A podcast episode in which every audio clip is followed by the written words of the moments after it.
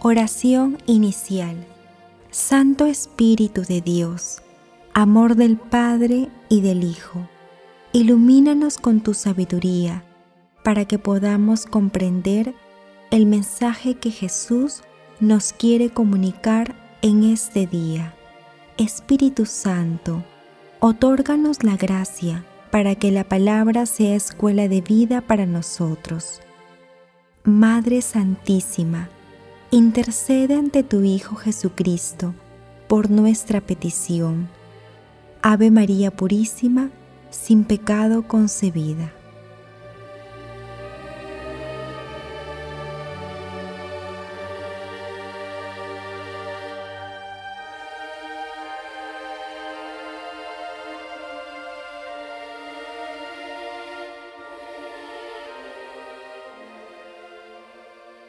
Lectura del Santo Evangelio según San Mateo, capítulo 7, 21 al 29. Jesús dijo a sus discípulos, No son los que me dicen, Señor, Señor, los que entrarán en el reino de los cielos, sino los que cumplen la voluntad de mi Padre que está en el cielo. Muchos me dirán en aquel día, Señor, Señor, ¿acaso no profetizamos en tu nombre? ¿No expulsamos a los demonios e hicimos muchos milagros en tu nombre? Entonces yo les manifestaré Jamás los conocí. Apártense de mí, ustedes los que hacen el mal. Así, todo el que escucha las palabras que acabo de decir y las pone en práctica puede compararse a un hombre sensato que edificó su casa sobre roca. Cayeron las lluvias, se precipitaron los torrentes, soplaron los vientos y sacudieron la casa. Pero ésta no se derrumbó, porque estaba construida sobre roca. Al contrario, el que escucha mis palabras y no las practica puede compararse a un hombre insensato que edificó su casa sobre arena. Cayeron las lluvias, se precipitaron los torrentes, soplaron los vientos y sacudieron la casa. Esta se derrumbó y su ruina fue grande. Cuando Jesús terminó de decir estas palabras, la multitud estaba asombrada de su enseñanza, porque Él les enseñaba como quien tiene autoridad y no como sus escribas. Palabra del Señor.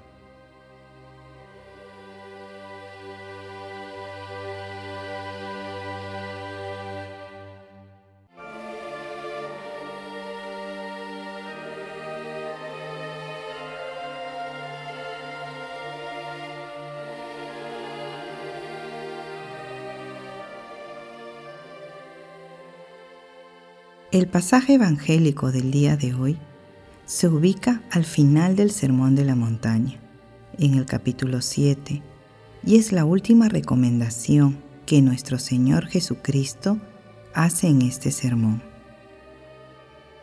Haciendo alusión al proceso constructivo de una casa, Jesús nos enseña que debemos realizar acciones cuyos resultados no apreciaremos en el corto plazo, sino en el largo plazo. De esta manera, estaremos preparados para las tormentas que se presenten en nuestras vidas.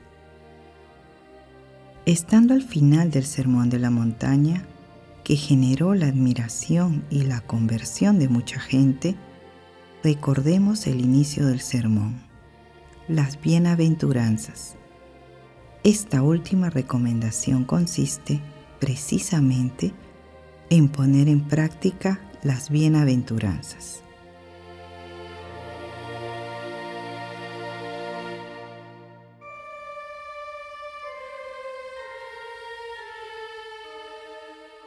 Meditación Queridos hermanos, ¿cuál es el mensaje que Jesús nos transmite el día de hoy a través de su palabra?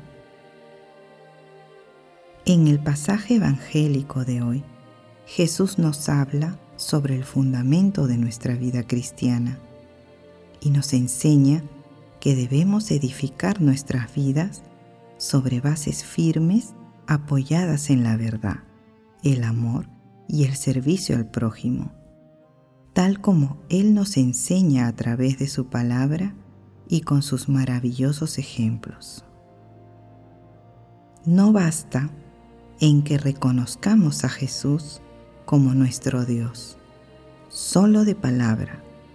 Es indispensable que creamos en Él, que acudamos al sacramento de la penitencia arrepentidos de nuestros pecados, que vivamos en santidad y nos amemos unos a otros, siguiendo sus enseñanzas.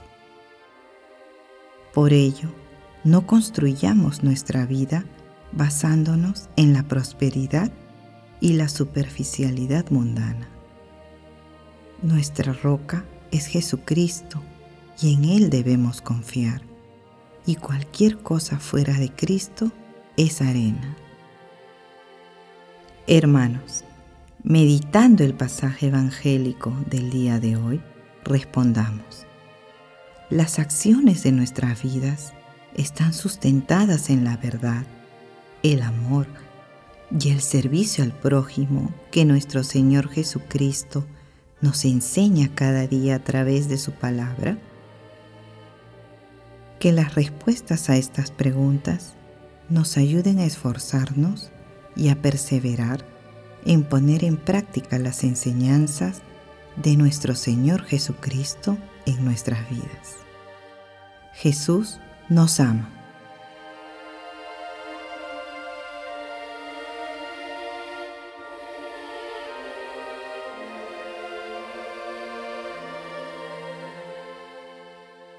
Oración.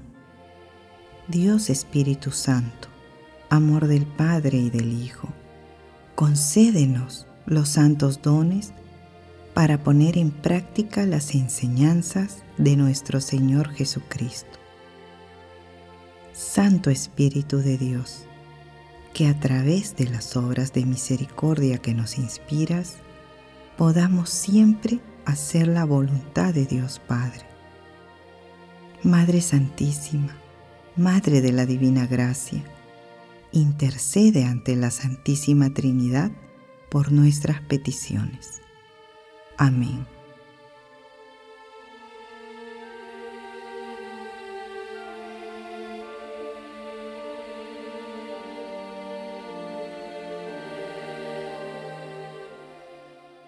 Contemplación y acción. Hermanos, contemplemos el amor de Dios con la lectura de una parte del Salmo 105. Den gracias al Señor porque es bueno, porque es eterna su misericordia. ¿Quién podrá contar las hazañas de Dios? ¿Pregonar toda su alabanza? Dichosos los que respetan el derecho y practican siempre la justicia Acuérdate, Señor, de mí por amor a tu pueblo. Visítame con tu salvación, para que vea la dicha de tus escogidos y me alegre con la alegría de tu pueblo, y me gloríe con tu heredad. Hermanos, hagamos el compromiso de continuar reflexionando la palabra de Dios y con la ayuda del Espíritu Santo, que la palabra sea una fuente de inspiración para la realización de las obras de misericordia que nos ayuden a llevar la práctica las enseñanzas de nuestro Señor Jesucristo. Tengamos en cuenta que la adoración al Santísimo Sacramento, la asistencia a la Santa Eucaristía, el sacramento de la penitencia y el rezo del Santo Rosario son también parte de la roca firme en la que debemos sustentar nuestra vida. Glorifiquemos a Dios con nuestras vidas.